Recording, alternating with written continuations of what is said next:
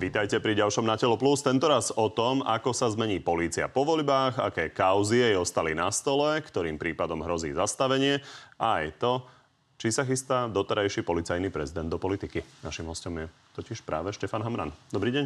Pekný deň, prajem. Ďakujem za pozvanie. Čo ste si povedali, keď ste videli výsledky volieb? Tak povedal som si, že národ rozhodol, vybrali si politickú garnitúru, ktorá sa z môjho pohľadu, teraz to hodnotím samozrejme ako policajný prezident, z nášho pohľadu, vybrali si politikov, ktorí sa vyhrážajú vyšetrovateľom, prokurátorom a súdcom len za to, že si poctivo, konečne raz v histórii samostatného Slovenska dovolili zodpovedne vykonávať svoje povolanie a nezdráhali sa stíhať aj vysoko postavené osoby v rámci našej spoločnosti. Takže patrí poďakovanie. že ste prekračovali svoje právomoci a podobne, ale však poďme si to postupne rozobrať. E, je jasné, že v prípade teda, že sa tá nová garnitúra e, na čele so Smerom e, ujme funkcií, tak sa chystajú zmeny, pomerne zásadné a poďme sa pozrieť, čo konkrétne povedal Robert Fico. Môže byť na čele policajného zboru pán Hamrán, ktorý neprešiel výborovým konaním a kvôli nemu bol zmenený zákon? Môže byť na čele špeciálnej prokuratúry pravoplatne odsudený páchateľ a podvodník. Človek, ktorý nás nenávidí, bývalý politik. Ak bude smer vo vláde, tak nepochybne tieto dve pozície musia byť vymenené okamžite. Je jasné, že vy určite odídete? Určite odídem. A takto. Ako povedal som, že ak bude správovať veci verejné, konkrétne tento človek v rámci našej spoločnosti, pre ktorého sú priority v podstate e, odvolať špeciálneho prokurátora a zbaviť sa policajného prezidenta, tak samozrejme pre mňa to nedáva absolútne žiadny zmysel. Prečo nebudete čakať na to, aby vás odvolali? Ja si myslím, že on sa pomerne jasne a zrozumiteľne vyjadroval počas uh, volebnej kampane, že aké má zámery a vyjadroval sa pomerne jasne a zrozumiteľne minimálne za posledné dva roky vo vzťahu k vyšetrovateľom, prokurátorom a sudcom a mm, nie je to kompatibilné s tým, ako si ja predstavujem fungovanie policajného zboru. A predsa dostal dôveru od našich spoluobčanov, takže myslím si, že voľby a ich závery treba rešpektovať, veď sú odvodené od zdroja moci a to je, to je ľud, to sú naši občania, takže ja to rešpektujem, dostal dôveru, tak ja tu nemám čo hľadať. Kedy chcete odísť? Keď to oznámia oficiálne, tak e, mám už vypísanú žiadosť o uvoľnenie zo služobného pomeru a myslím Vy máte že... dátum? Hm, v podstate by som chcel asi k 31. októbru, čo najskôr asi. Ale chcem sa stretnúť s novým ministrom. A odíde s vami aj vedenie policie?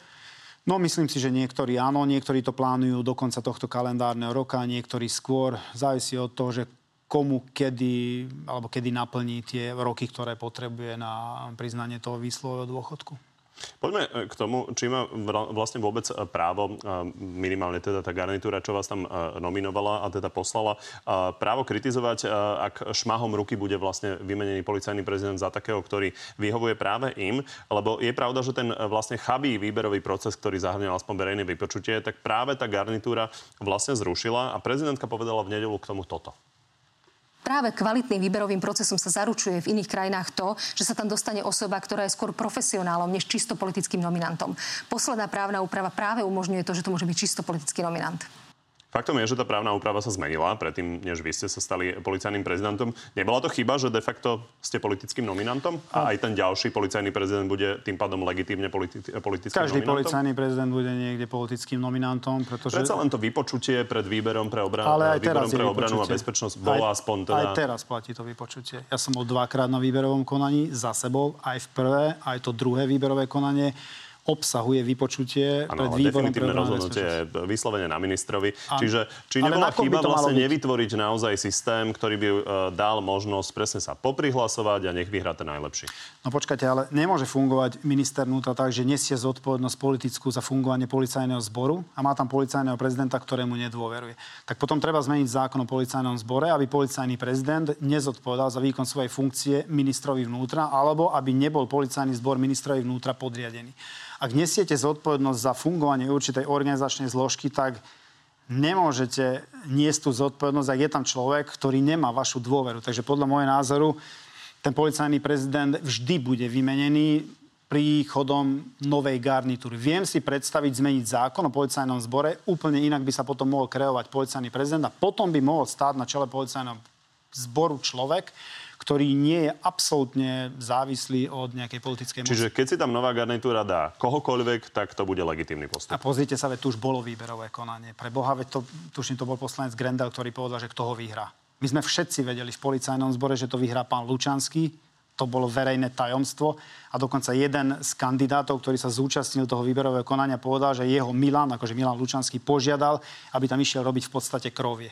To nie sú výberové konania to je vopred dohodnutý víťaz výberového konania, ale dobre sa to predáva, spravili sme výberové konanie. Dobre. Aj pán Mikulec mohlo sa urobiť fantastické výberové konanie za tej minulej vlády a potom by sa mohlo na to uh, tlačiť, aby sa na to nadviazalo. Dobre, ale rozumiem, že hovoríte pri súčasnom uh, systéme je v poriadku, pokiaľ je to vlastne politický nominant, keďže minister má za neho zodpovednosť. Uh, prezidentka uh, v každom prípade uh, avizovala, že by nemenovala na pozíciu ministra vnútra niekoho, kto je obvinený. Na policajných funkcionárov ale v každom prípade nemá prezidentka žiadny dosah. A fakt je, že vy ste vytvorili vlastne precedens tým, že ste obvinených vyšetrovateľov dokonca povyšili do rôznych funkcií. Napríklad pán Ďurka je ponovom riaditeľom jedného z odborov na policajnej inšpekcii, ktorá ho zároveň stíha. To nie je jasný precedens, ktorý môže ktokoľvek použiť ďalej? Ako tí vyšetrovateľia sú podľa môjho názoru hrdinovia. História to časom prizná týmto ľuďom, že čo spravili pre túto spoločnosť a pre jej rozvoj. A vo vzťahu k týmto vyšetrovateľom je niekoľko súdnych rozhodnutí, vrátane rozhodnutia ústavného súdu. A z tých rozhodnutí, najmä Krajského súdu stiažnostného, vyplýva, že tí ľudia boli stíhaní nedôvodne. Dnes tu máme v podstate nové skutočnosti vo vzťahu k dôkazom, ktoré sú kľúčové vo vzťahu k stíhaniu týchto vyšetrovateľov, ktoré si zabezpečila akože inšpekcia a vidíme, že dnes nie je jasné, kto tie nahrávky, na základe ktorých stíhajú týchto vyšetrovateľov, nahrával. Ani len to nevieme. O tom písal e, advokát e, Čurilovcov, pán Kubina, že teda je jasné, že podľa toho, čo on píše, to môžete potvrdiť, že je faktom, že inšpekcia teda nenahrávala tie nahrávky? No, ja som sa tak nevyjadril. Vyjadrili, vyjadrili sa tak zrejme funkcionári Úradu inšpekčnej služby, konkrétne to odboru špeciálnych činností, ktorý to má zabezpečovať. Ak tí ľudia tam nemajú predstavu o tom, aké sú to zariadenia, na ktorých sa vykonávali, ako vykonávali tie záznamy tých jednotlivých... Či to viete potvrdiť ako policajný prezident, tak lebo ja neviem, zatiaľ to písal len advokát. Ja neviem, lebo ja to nevyšetrujem. Ja sa môžem oprieť len o slova toho advokáta. Mne to potvrdili vyšetrovateľia, že je tam obrovský prúser. Je to škandál tak uvidíme, že aký to bude mať záver. Ale to vyšetrovanie... Podľa mňa verejnosť si ale pamätá, že tie nahrávky uh, mali byť nahrávky Slovenskej informačnej služby.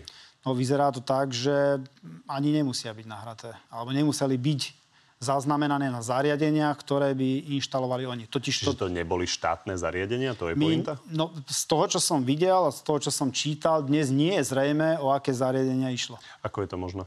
No to sa treba pýtať tých, ktorí podľa zákona... Kto to tam doniesol? No to nevieme. Však nevedia to tí, ktorí to tam mali podľa zákona priniesť. Oni nevedia, aké to bolo zariadenie a nevedia, kto to tam inštaloval. Ale použili tie záznamy a tie prepisy v stíhaní vyšetrovateľov NAKA. Ten prípad smrdí od samého začiatku, na čo sme poukazovali. Je to účelové stíhanie. By som sa vrátil k meritu veci.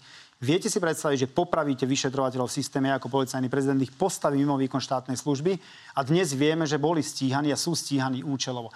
Aký signál vyšlete do policajného zboru, najmä do radov vyšetrovateľov Národnej kriminálnej agentúry?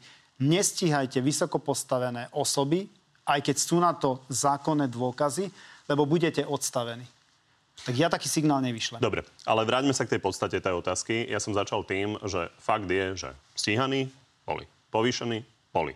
Takže či to nie je precedens, ktorý sa dá použiť?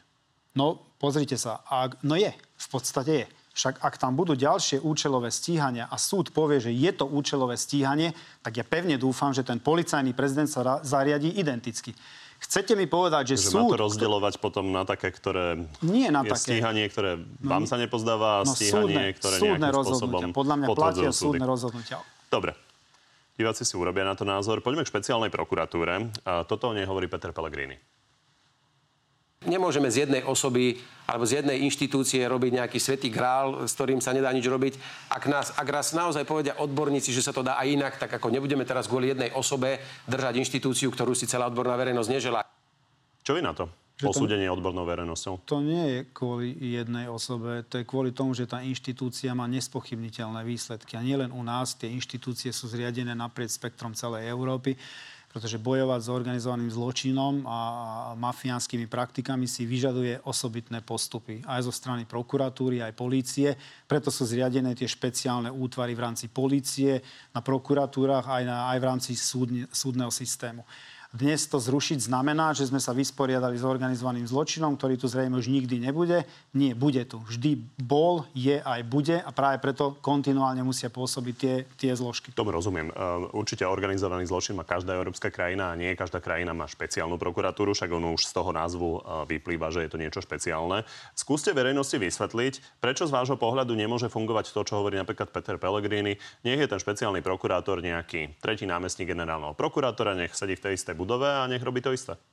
No podľa mňa oni majú svoje opodstatnenie práve v tom, že sú separé a teraz to vidieť aj v rámci tých jednotlivých sporov.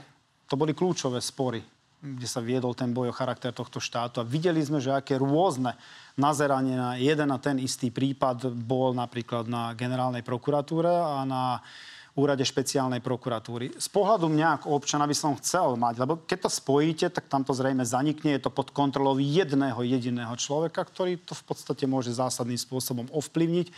A podľa môjho názoru na tom nie je nič zlé a je to opodstatnené, ak takéto špeciálne útvary sú podľa mňa separe.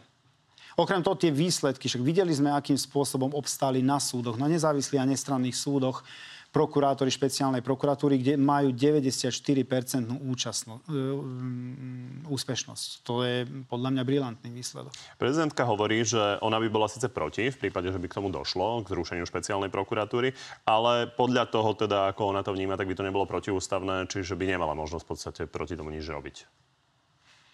To je, to je samozrejme, však je to tak. K tomu nemám veľmi čo dodať akože vyjadrila sa pomerne jasne a zrozumiteľne a s tým môžem len súhlasiť. Nebolo by to protiústavné, bolo by to podľa môjho názoru veľmi nešťastné, pretože tie výsledky, ako som už spomínal, sú vo vzťahu k tejto inštitúcii nespochybniteľné. Ešte si pripomíname reakciu Daniela Lipšica na teda tie avizované zmeny. Zo žiadneho boja som nikdy neutiekol a ani nikdy neutečem. Vy chcete automaticky odísť, takže má odísť aj on? Tak e, to je jeho osobné rozhodnutie, ja to nemienim teraz komentovať, okrem toho... V čom on... je rozdiel? On... Lebo vy hovoríte, ne, nemám tam čo robiť, a pokiaľ nová garnitúra to bude chcieť teda robiť úplne inak, tak moje miesto tam nie je. Prečo on má ostať? Ak má. Za prvé, on môže veľmi intenzívne zabojovať, pretože ho nemôžu odvolať jedným podpisom. Ak príde nový minister, momentálne zákon nastavený tak vo vzťahu k policajnému prezidentovi, že je to jeden podpis a odchádzate odtiaľ ako nie prezident policajného zboru. Takže tam e, priestor na nejaké manévrovanie alebo nejaký boj tam nie je vytvorený. Kdežto v jeho prípade je. Ak On má 7-ročné funkčné obdobie no, a bolo by zrejme treba zmeniť zákon. Presne tak, takže ak sa chcú zbaviť špeciálneho prokurátora, tak musia zmeniť zákon. Poďme si rozobrať uh, zo pár kaos. Uh, najaktuálnejšie policia prekvapila Raziovo vo fanrádiu Borisa Kolára. A poďme sa pozrieť, aká bola jeho reakcia na to. To, čo dneska sme zažili na Leškovej ulici, tak toto bol jeden smiešný policajný cirkus. A poviem vám prečo cirkus. Preto, lebo presne tie, tie dokumenty alebo tie faktúry, ktoré potrebovali si takýmto humbukom za prispätia novinárov, kamier na piatich autách odniesť, tak presne tieto dokumenty majú už 4 mesiace na NAKE, kde im to priniesla právnička našej spoločnosti. Odniesli si presne to isté. Takže tu vidíme, že policajný zbor nevie, čo robí. Pravá ruka nevie, čo robí ľavá. Poďme rozobrať všetko postupne, ale začneme tým, že vy hovoríte, že sa neriadite tým, že či sú voľby alebo nie sú voľby, lebo policia proste musí konať bez ohľadu na to, aké sú nejaké politické cykly. Ale toto vyzerá ako vyslovene, že prípad pravého opaku. To nie je pravda, pretože za prvé policia nie, že nevie, čo robí, policia triafa do čierneho a to vidieť na tých reakciách. To, čo tam povedal, je lož. Dobre, môžeme ísť hneď Nezobra- tým faktom. Nezobrali sme tie faktúry, ktoré sme mali. Zobrali sme faktúry, ktoré sme nemali a ktoré sme potrebovali spárovať s určitými účtovnými dokumentmi, ktoré sme získali. Takže to, čo tam odznelo, je lož.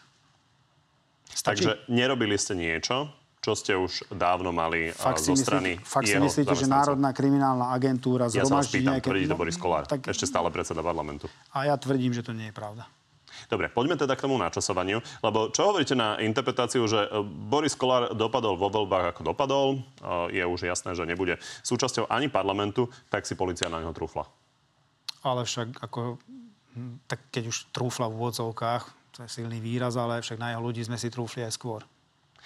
V poriadku. Bol, bol, Toto je jeho- razia vo fan rádiu. Bolo to naozaj pomerne široko medializované, bolo úplne jasné, že toto je naozaj dlhodobá firma Borisa Kolára. Nestalo sa to 3 dní pred voľbami. Stalo sa to pár dní po voľbách. No viete, ono je to tak. Keby sa to stalo pred voľbami, tak zasahujeme do volieb. Keď sa to stalo po voľbách, tak si už na ňo trúfame. Tak povedzte mi, kedy to má robiť polícia. Povedzte mi, kedy to Pán má robiť ja sa polícia. vás pýtam na niečo, Však čo ja vám- verejnosť a ja sa vám- pozerá na to, Áno. že bolo jasné, že Boris Kolár naozaj dopadol veľmi zle, tak prišla policia aj k nemu. A dobre, však Čolinský bol jeho nominant. Bol to šéf Slovenskej informačnej služby. Polícia ho vyšetruje, polícia obvinila dokonca e, niekoľkokrát. Tam mal ďalšieho poslanca, ktorého polícia obvinila v čase, keď tu nebola ani len reč o nejakých predčasných voľbách. To znamená, že tá polícia, presne tak, polícia konala na základe dôkazov. Okrem toho, nielen jeho firmu, tam bolo ďalších 17 firiem, voči ktorým polícia zasahovala v ten deň. Takže sa mi to zdá byť také nereálne. Poďme teda k Robertovi Kaliňákovi. A čo by podľa vás znamenalo, keby sa stal ministrom vnútra? Že by bol ministrom vnútra štvrtýkrát, ak sa nemýlim. To bez pochyby, to je naozaj uh, lakonické konštatovanie. Uh, mne ide o to, že je mi jasné, že si neželáte uh, to, aby tam bol, ale že či vidíte rozdiel medzi tým, že či by tam bola napríklad Denisa Saková, ktorá je favoritkou hlasu, alebo Robert Kaliňák. Nevidím tam veľký rozdiel, akože pána Kaliňáka považujem jednoznačne za väčšieho odborníka na vnútro, však tam bol trikrát, akože poznám ho, viem, ako fungoval na tom vnútre a teraz nebáme sa o tých trestnoprávnych veciach, ale ako ministrovi vnútra vo vzťahu k tej polícii. Ale e, ja osobne, ako Štefan Hamran, by som nebol šťastný ani z jednej, ani druhej nominácie na čelo ministerstva vnútra. Okrem toho myslím si, že pán Vo vzťahu Kaliňák... k polícii by to bol rozdiel?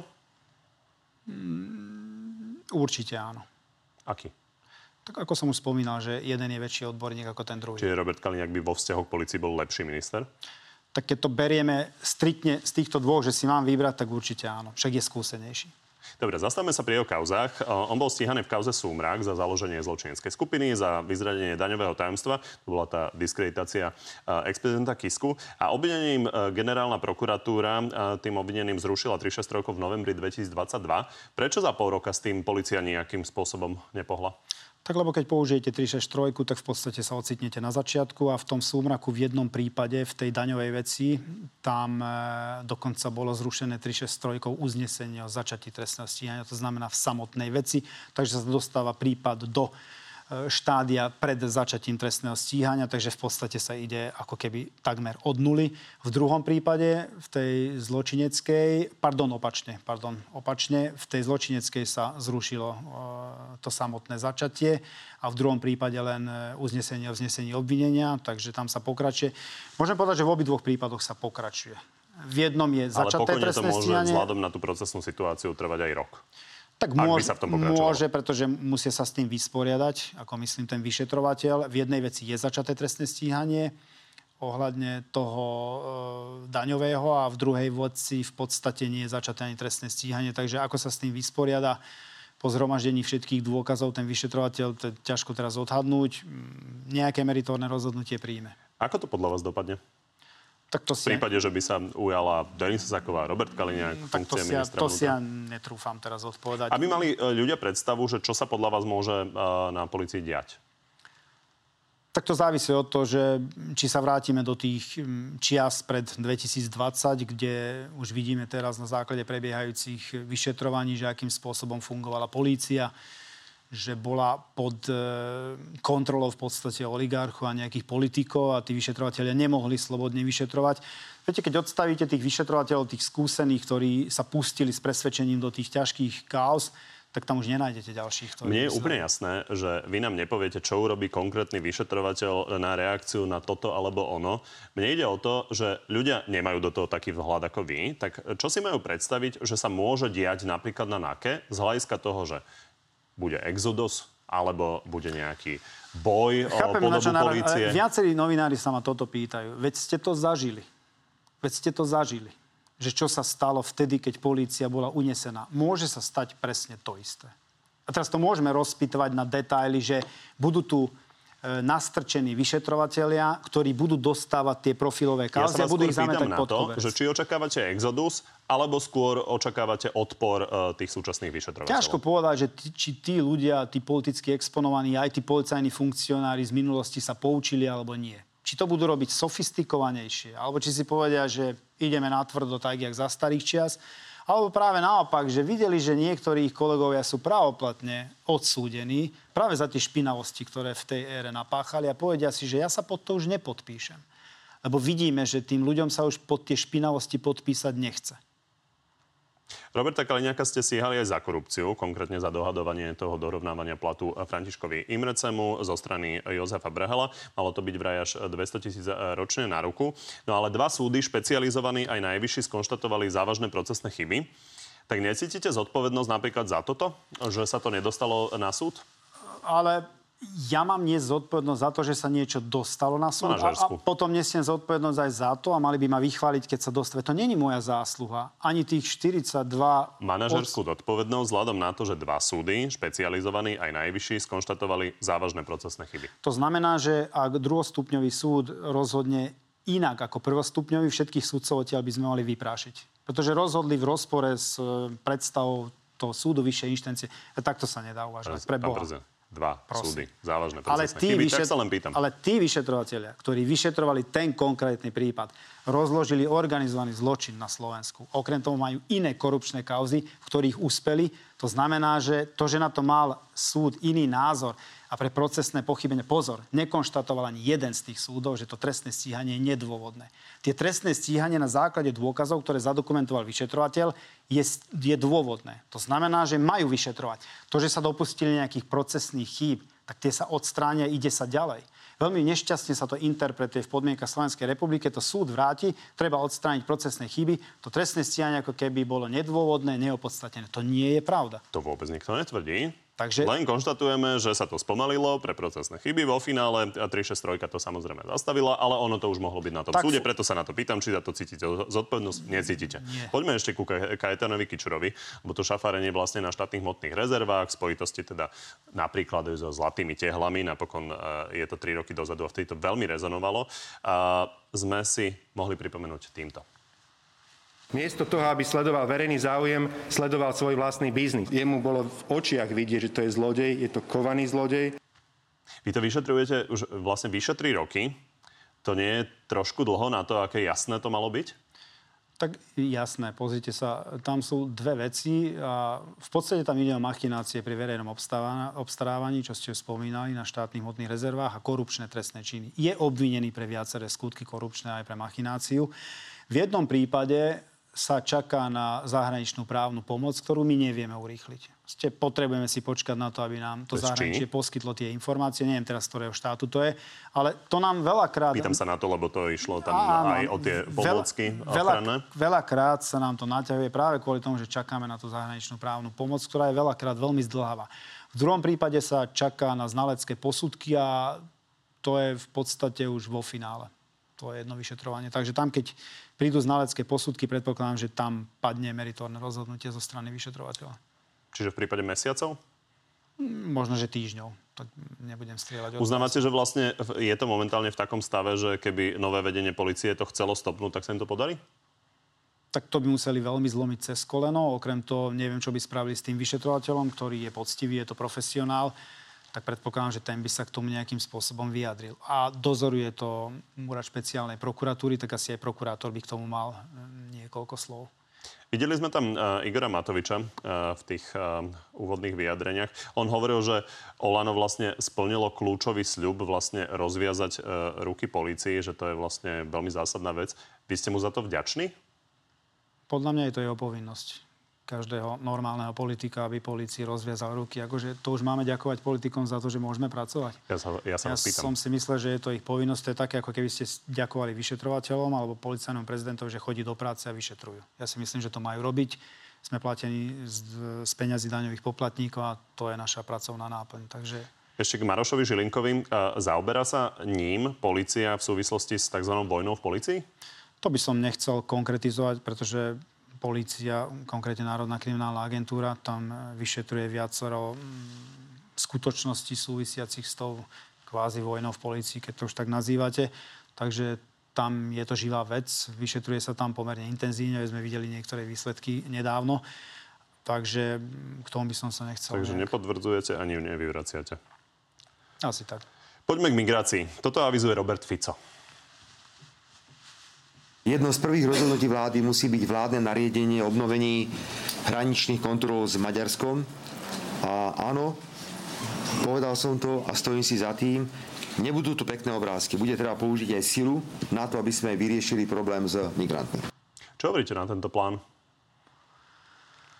E, ťažko sa mi to komentuje, okrem toho hraničné kontroly už sú zavedené. Rozhodla tak vláda svojim nariadením, takže to už nestihne zaviesť, lebo už sú zavedené a tí policajti tam sú na tých hraničných. E, to, bola, e, to bolo staršie vyjadrenie samozrejme a je pravda, Áno. že tá reťazová reakcia ne, neviem, naozaj... zavedenia hraničných kontrol od našich susedov neviem, spôsobila, sú... že ste na, vo finále zaviedli niečo, o čo ste boli žiadaní už dávnejšie. Tak ja som nič nezaviedol a bol som zásadne proti. Teraz myslím ako policia.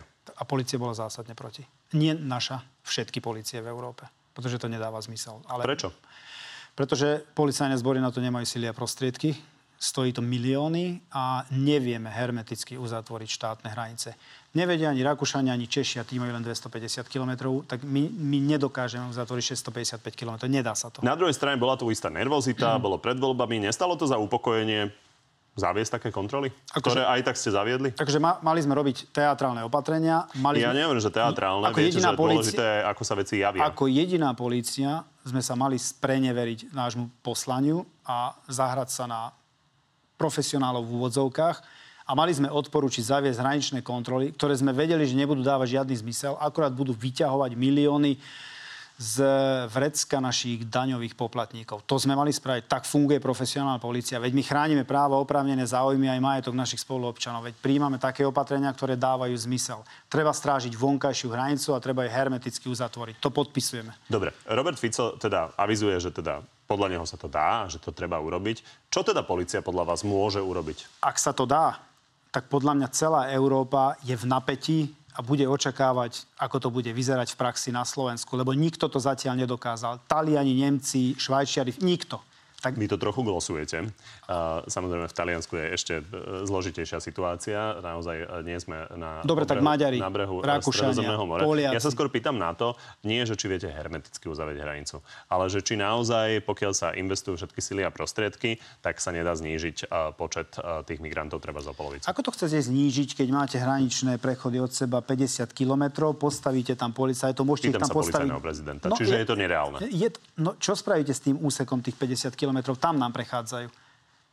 Maďari, čo, kde strážia, tam vrátia ľudí, takých, ktorých zaregistrujú, že nesplňujú podmienky vstupu a na druhý deň ich chytia na vnútrozemí. Dobre, takže tvrdíte, že bez plota na hraniciach sa zásadne nedá znížiť e, počet migrantov? Podľa môjho názoru sa tomu nedá zabrániť. Poďme sa pozrieť, čo nás čaká e, do budúcnosti. Vy ste hovorili, že máte tipy na svojho e, nástupcu. Chápem, že vy nepoviete meno, ale myslíte si, že by sa mohol vrátiť niekto, koho ste sa zbavili? Mohol, nedá sa to vylúčiť. Máte aj také meno na mysli? Mám aj také meno na mysli.